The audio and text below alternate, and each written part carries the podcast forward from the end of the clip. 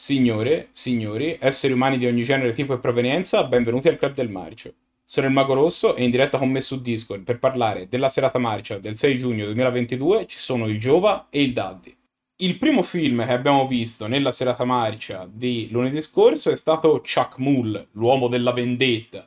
Questo è un western del 1970, quindi siamo proprio nel periodo d'oro dello spaghetti, nel pieno del periodo d'oro dello spaghetti, ma di lì a pochi mesi, in particolare fi- verso la fine dello stesso anno, sarebbe uscito, lo chiamavano Trinità, che avrebbe un po' segnato una cesura nel genere da un certo punto di vista. E sarebbe uscito ad opera dello stesso regista di questo film, Enzo Barboni. Il film è un classico con questi prigionieri che fuggono da un manicomio criminale e uno di loro, che ha perso la memoria, viene apparentemente riconosciuto durante questa fuga e il, i nostri eroi decidono di scoprire alla fine l'identità di questo loro compagno e questo li precipita in un lungo inseguimento nel West in cui si incrociano i destini di questa banda di fuggitivi alla scoperta dell'identità di questo loro compagno. Questo appunto Chuck Mull. Sì, questo protagonista ha questo nome assolutamente altisonante che in effetti, ho detto te, questo protagonista è un protagonista un po' tipico eh, un, per un western. È un personaggio che ha perso la memoria e tutte attorno a questa perdita di memoria si cominciano a, eh, diciamo, catalizza tutti gli eventi della, della storia. Storia che purtroppo inizia in realtà molto bene, in maniera molto originale, però si perde parecchio nella parte centrale per culminare in una, una risoluzione che eh, non ci ha proprio soddisfatto forse appieno Comunque, entriamo più nello specifico. Dicevo prima, Chuck Mule è un personaggio un po' strano per essere protagonista un western. È un pistolero, viene riconosciuto subito come un pistolero famigerato, però è un personaggio abbastanza in balia degli eventi. Infatti, a un certo punto, uno, ban- uno delle diciamo bande rivali, ci sono davvero tantissimi, tantissimi personaggi in questo, in questo, film, approfittano del, del, fatto che lui ha perso la memoria per spacciarsi per, per la sua famiglia. E questo fa parte purtroppo di tutta quella parte, parte centrale che però non ci, ha, non ci, ha, preso tantissimo e ha un pochino annacquato su quella storia che di per sé non è molto coinvolgente, diciamocelo. E... Diciamo che quello che lo rende un protagonista interessante è un, un po' una lama a doppio taglio, no? Perché mm. è vero che lo rende un protagonista interessante, però gli toglie anche molto del carisma che noi siamo abituati ad associare al pistolero sì. protagonista dello spaghetti western, no? Non c'ha l'ultima risata sorniona di un Sartana, non c'ha la monoespressività dura di un Clint Eastwood, che ovviamente insomma Clint Eastwood è un altro tipo d'attore di, del signor Leonard Mann, però questo insomma un po' lo limita. Da un altro punto di vista, che cosa otteniamo in cambio? Otteniamo in cambio questa storia che è un pochino arzigogolata, è anche interessante, come tu dicevi te, ci sono delle cose nuove, però forse viene espletata anche fin troppo, perché finisce per esserci questa lunga parte centrale dove c'è eh, troppa trama proprio, e dove quindi sì, va a finire che c'è poca azione eh, e il film si trascina un po'. Eh, ma infatti, guarda, cosa pensavo mentre lo vedevo è che questo film poteva essere tranquillamente non un western perché non ha, non ha, quelle caratteristiche tipiche dei western che noi siamo abituati a vedere, ma soprattutto per un altro motivo, e questa è una fase tecnica. Nelle scene dove non c'è i teatri di posa, diciamo comunque le scene allestite, non sembra di essere nel west, cioè nel vecchio west, non sembra, non sembra un western. C'è questo inseguimento dei, dei, fuggitivi da parte dei Bounty Hunters che parte in, che in quella sembra una cascina, che potrebbe essere una cascina alle parti di Fiesole, e continua in questo bosco di faggi che assolutamente non ti dà l'impressione di essere un ambiente come quello che dovrebbe essere. No? Troppo verde. Poi entri nella verde. cittadina e, e, c'è veramente sì tanto verde. Però negli altri western che abbiamo visto che c'era molto verde, però bene o male ti dava l'impressione di essere in un ambiente come quello consono.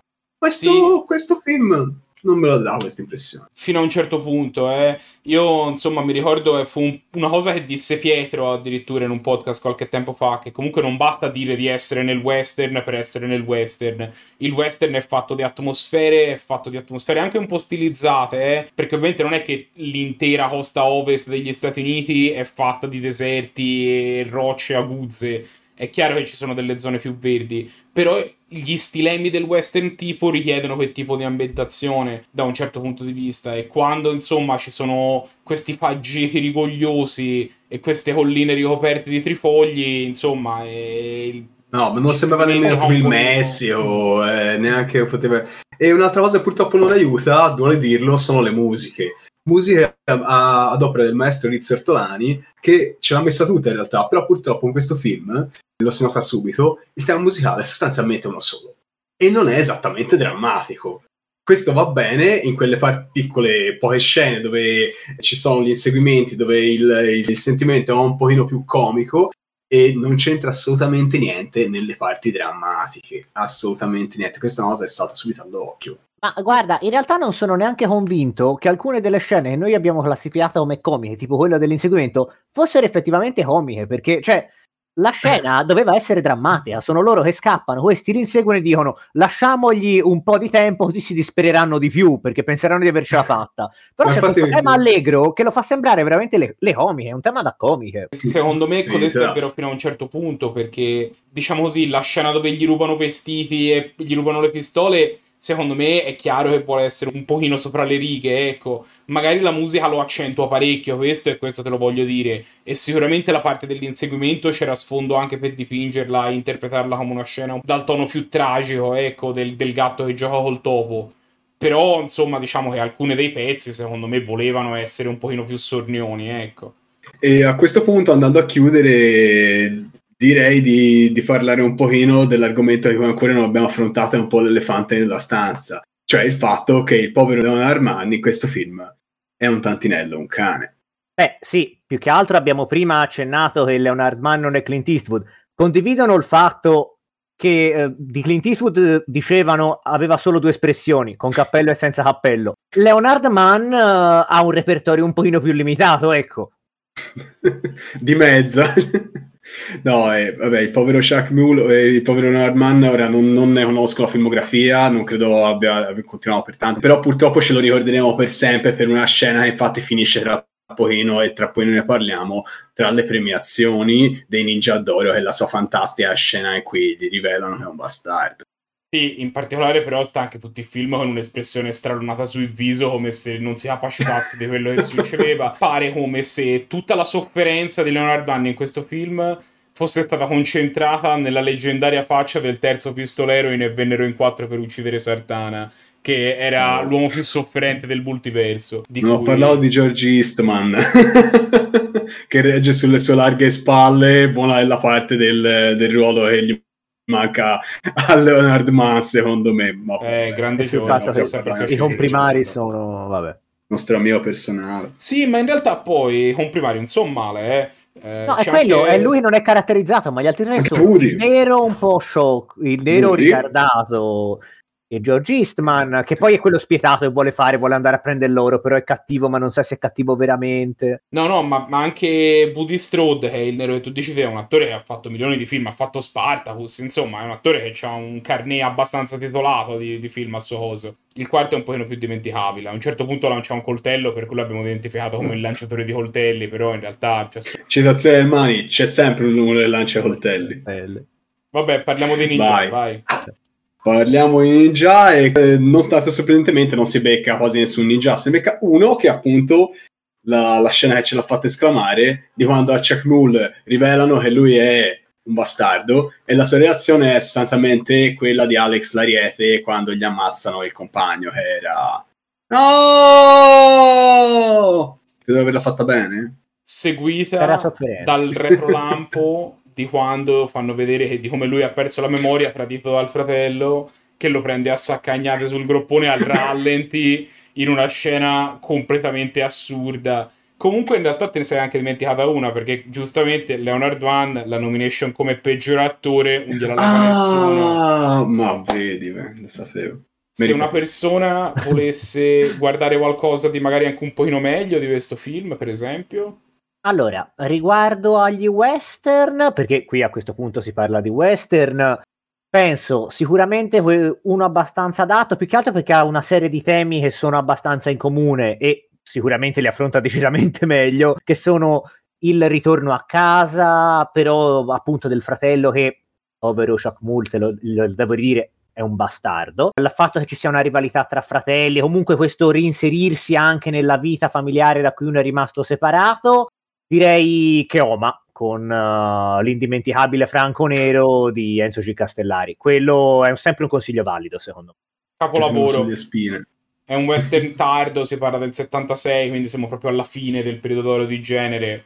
Film incredibile, ve lo consiglio moltissimo. Non giovanissimo Franco Nero, però, consigliatissimo. Chuck Mull, l'uomo della vendetta, non si prende il voto della vendetta, si prende solo un 5. Il film non ci ha fatto impazzire. La vendetta è stata la nostra perché ce lo siamo visto. No, nel senso, ora il film non è che sia la cosa peggiore che sia passata sugli schermi del marcio, eh, intendiamoci. Però... Però insomma c'è una parte centrale che si fatica un pochino ad arrivare in fondo e c'è una recitazione da parte del protagonista che ci ha lasciato un pochino indignati, per cui oltre il 5 non ci sentiamo di andare, ecco. Aveva del potenziale ma era sprecato purtroppo. Il secondo film che abbiamo visto nella serata di lunedì scorso è stato Darkman 2, Il ritorno di Durant. Questo è un film di azione barra fanta horror, è un film un po' difficile da inquadrare, edito nel 95 che prosegue la saga iniziata addirittura da Sam Raimi eh, cinque anni prima nel 1990. Sì, appunto, questo è il secondo capitolo della serie di Darkman. Per chi non ha visto il primo, possiamo riassumerlo brevemente: la storia di uno scienziato, Peyton Wesley, che lavora nell'ambito dei polimeri per motivi medici e che vede però il suo laboratorio distrutto da una banda di malviventi e in questa distruzione lui verrà sfigurato nel viso gravemente e partirà la sua crociata per eh, trovare vendetta verso questi malviventi, capeggiati appunto dal perfido Durant. Durant ritorna, appunto, come dice il, il, il, sottotitolo di Darkman 2, il ritorno di Durant per questo secondo capitolo, dove sempre troviamo il nostro, il nostro Darkman ancora sfigurato e cerca ancora di ricostruire il suo volto, e che, che però trova il contatto con uno scienziato del, del luogo che sta lavorando stessa, nel suo stesso campo. Però anche cattivi sono interessati a questo scienziato, sono interessati in particolare al laboratorio dove lui lavora, che è situato all'interno di una fabbrica di energia, non sappiamo come altro definirla, dove stoccano questi enormi barili di energia, che appunto grazie per a causa di questa enorme produzione di energia di cui i malviventi hanno bisogno, ecco, gli fa parecchio gola. Anche qui ci sarà sempre la morte dello scienziato, cioè, sarò sincero, e questo, questo secondo capitolo in tantissime parti assomiglia molto al primo, con però una tristezza tantissima differenza che a differenza del primo che c'era rimasto molto nel cuore questo capitolo non ci ha entusiasmato all'altezza del primo. Decisamente no. Questo film va detto aveva delle scarpe diciamo abbastanza grandi da riempire. Io Darkman il primo lo ricordo con uh, abbastanza gioia. Mm. Però il, laddove il primo presentava comunque Darkman come questo un po' un antieroe che però appunto essendo uno scienziato ha dalla sua questo intelletto superiore, lui metteva contro i suoi nemici gli uni contro gli altri, otteneva la sua vendetta, era mosso, sì appunto, da sentimenti bassi come la vendetta, ma lo faceva per la giustizia, questo Darkman 2 purtroppo non, non consegna, il, rimane lì, lui a differenza del primo fallisce, il, non riesce a raggiungere i suoi obiettivi, tutti quel, coloro che vuole proteggere in un modo o nell'altro o non li protegge o non riesce, tutti i suoi piani vengono sventati, questo unito anche a una serie un po' di punti morti e in certi momenti addirittura lo stesso Darkman che sembra non sappia dove voglia andare, rimane perso a questi momenti di smarrimento, e non dovrebbero neanche particolarmente apparire perché il suo piano dovrebbe essere chiaro. Eh, c'è molta confusione in questo film, non, non riesce mm. proprio a mordere. Ecco. No, guarda, più assolutamente. Che altro, più che altro, a me mi pare che la confusione il film ce l'abbia su che tipo di film vuole fare e su che tipo di, di, eroe vuole essere Darkman, no? Perché nel senso, vuoi fare il supereroe, antieroe, alla Punisher che è super violento e sconfigge i nemici in quel modo lì, va bene, fallo. Vuoi fare il supereroe che sconfigge i nemici grazie ai suoi gadget incredibili come può essere Iron Man? Va bene anche quello, anche quello è interessante. Vuoi fare il supereroe che è il più grande detective del mondo e sconfigge i nemici grazie all'arguzia? Fai un Batman Però il fatto è che in questo film qui sembra eh, che lui non sia né carne né pesce e non eccelle in nessuna delle cose, per cui addirittura spesso sembra alla mercé dei cattivi che sono sempre un passo davanti a lui ed è difficile anche tifare per Darkman, ecco. Eh, Mago, certo... ti interrompo un secondo però. Hai parlato che uh, Darkman non dovrebbe fare in questo film come dovrebbe o essere Superman. In realtà stiamo dimenticando la cosa più importante. In questo film Darkman non è Darkman. Esatto. no, effettivamente, ora, Darkman mh, già eh, nel, primo, nel, primo, capitolo ce lo ricordiamo, interpretato da Liam Neeson, qui interpretato da Arnold Boslow, che noi conosciamo e ricordiamo come il nostro amico Imhotep, per chi non sa che è Arnold Oslo, Imhotep, esatto.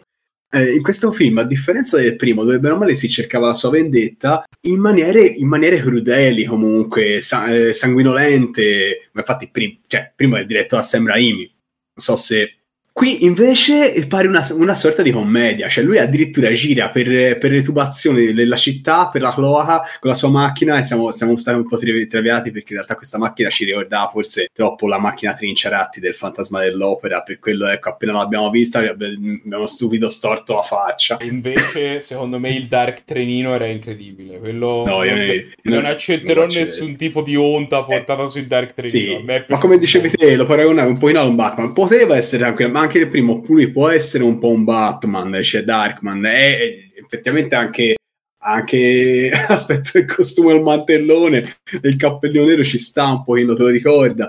E questa però non è la sua Batmobile, ecco. E questo è, però è un piccolissimo elemento che però troviamo comune in tutto il film. Cioè questo film è un pochino, sembra un po' uno special del primo film per risollevare il brand. Una cosa tipo può essere Baywatch 4, ecco, con gli stessi personaggi, però un'ambientazione completamente campata in aria. E, ma tanto per dire, faccio un piccolo esempio, rispolverare anche il vecchio tipo Durant.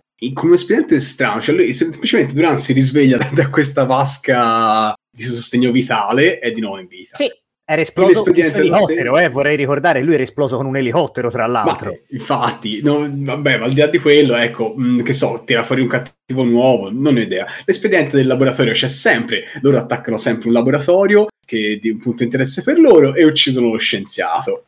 Questa volta non è, non è Liam Neeson, però cioè, la storia si ripete, ma anche il semplice fatto che le strade di Darkman e dei cattivi si rincrociano per un fatto completamente casuale cioè, eh, Darkman è interessato al lavoro di questo scienziato e quindi lo va a trovare per condividere il loro studio su questo polimero che a lui serve per stabilizzarlo, per rendere il suo volto, la sua maschera permanente o comunque farla durare il più possibile. E va a questo scienziato per condividere la scienza, per così dire. Durante invece è interessato queste, all'edificio di, dove c'è questo laboratorio perché hanno bisogno di energia e casualmente questi questi due dire, filoni completamente eh, scollegati si uniscono e danno il via alla storia però è casuale.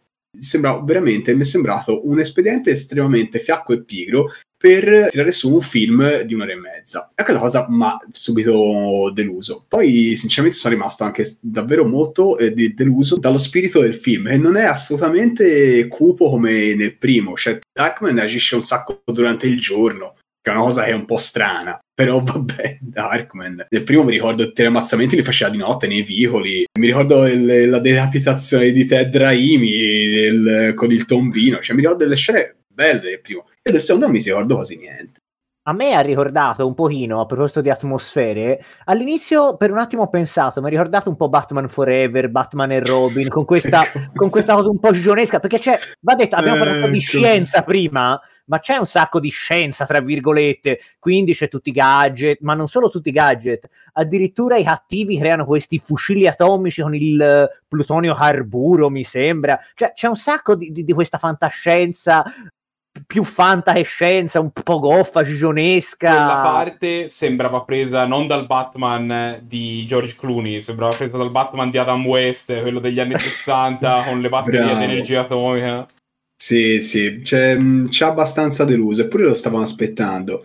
E vedremo un pochino come ci, come ci, prenderà Darkman 3, perché di questo, di questo c'è anche un seguito, non ne sappiamo niente. In generale, guarda, ti dico Però... la verità, questo film a me mi sembrava proprio semplicemente che Darkman non facesse abbastanza cose da Darkman. Dovevano esserci più scene di lui che stiacciava la faccia del tipo sul fornello elettrico, che è l'unica cosa un pochino più cruenta che avviene a un certo punto, oppure poteva esserci un pochino più scena come quella quando... Sì, che poi non lo fa Darkman, vorrei dire non lo fa Darkman, lo fanno i cattivi sullo scienziato.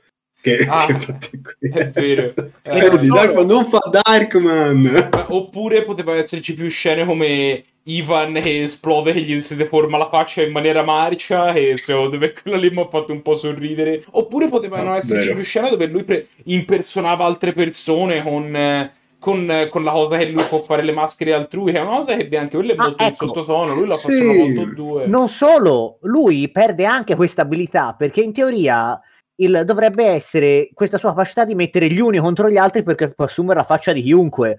Nel film lui, tra virgolette, perde questa capacità quasi subito perché rivela subito agli altri che può farlo. Lui rivela subito addirittura a Durant che, che, lui è lui praticamente. Quindi invece che agire nel, nell'ombra si fa subito beccare e non può più usare questo espediente del cambiare le facce. Guarda, ti, ti, ti orrego solo una volta perché in realtà questa sì, in realtà la sapevano. Effettivamente lui questo espediente lo usa, come dire, montando la faccia di uno degli sgherri. Però è un piccolissimo accenno a quello che succedeva in Darkman 1. Sì, cioè lo fa una volta è... sola, capito? Invece sì. poteva esserci una sezione dove lui cambiava faccia un monte di volte e si scopriva che X era Y, ma Y in realtà era Franco e Franco in realtà era Bob. E invece questo qui c'è questa lunga parte centrale che è una cosa comune a molti film, perché è facile scrivere un bel inizio e una bella fine, però tenere la tensione e l'attenzione dello spettatore nella parte mezza del film è più difficile, ma questo film non sfugge a, questa, a questo problema, ecco. E infatti c'è una lunga parte centrale dove sostanzialmente non succede nulla di eclatante, non c'è azione, c'è solo un po' di tramucchia buttata lì e poi lui si vaga a giro per la città. Mm, via, non voglio proprio spendere altre parole, parliamo delle nomination. Sì. Eh, beh, abbiamo finito di parlare delle nomination perché purtroppo non ne ha avute questo film. Molto bene, allora parliamo dei consigli. Consigli.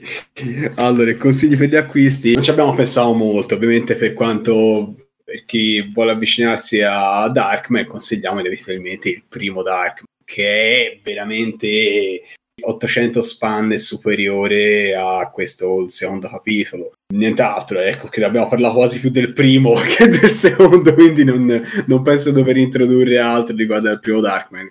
Assolutamente, però, ecco, è un film de- del 1990, questo che va assolutamente recuperato se non lo avete mai visto. Questo film ha tradito le nostre aspettative e ci ha tirato un po' una coltellata nella schiena, per cui siamo, abbiamo deciso di essere crudeli il film si becca un 4,5 e secondo me non è che si meriti particolarmente di più. Non è che no. risieda nell'abisso delle pellicole più brutte che si è visto, però Dio buono, insomma, un po' meglio potevano fare. Venivano è una caduta di stile. Venivano comunque da un film dove succedevano delle cose belline. Era un film, insomma, bello anni 90, bello anche un pochino violento. E c'erano tanti, tanti spunti interessanti. Invece molto spreco, molto spreco, niente, 4 e mezzo. E poi viene seguito veramente un sacco, forse troppo, il, la gang di Durante, cioè metà film è solo sul, su di lui, capito? E che è nei titoli, però questa cosa l'ho accusata. Sì, ma anche Deve essere durante poi... il ritorno di Darkman, forse. Anche Durante non è che sia sto cattivo così incredibile, è molto stereotipato, è un boss della sì. mala a un certo punto fa proprio un discorso da cattivo per dire che è un cattivo, cioè... Ehm, Vabbè. Però aveva un piano. Ci ha deluso, ci ha deluso. Se volete scoprire se anche la prossima settimana qualcuno sarà un cattivo che fa un discorso da cattivo, vi consiglio di seguirci sui social, che almeno vi vengono notifiche di quando mettiamo un video e contemporaneamente di mettere mi piace, seguici su tutte le piattaforme audio o video dove ci state ascoltando o guardando. Noi siamo disponibili su ovunque e siamo come sempre su Twitter, su Instagram e su Facebook dove potete seguirci con attenzione o con disattenzione o con att- un livello di attenzione medio, insomma, seguiteci un pochino come vi pare. Questo... Con superficialità. Vi lasciamo, vi lasciamo un po' libertà nel decidere con quanto livello di, di attenzione volete seguirci. Ci ho detto, questo è tutto quello che avevamo da dirvi sui film di questa settimana, ma la settimana prossima ce ne torneremo con altri due. Ci vediamo allora. Ciao.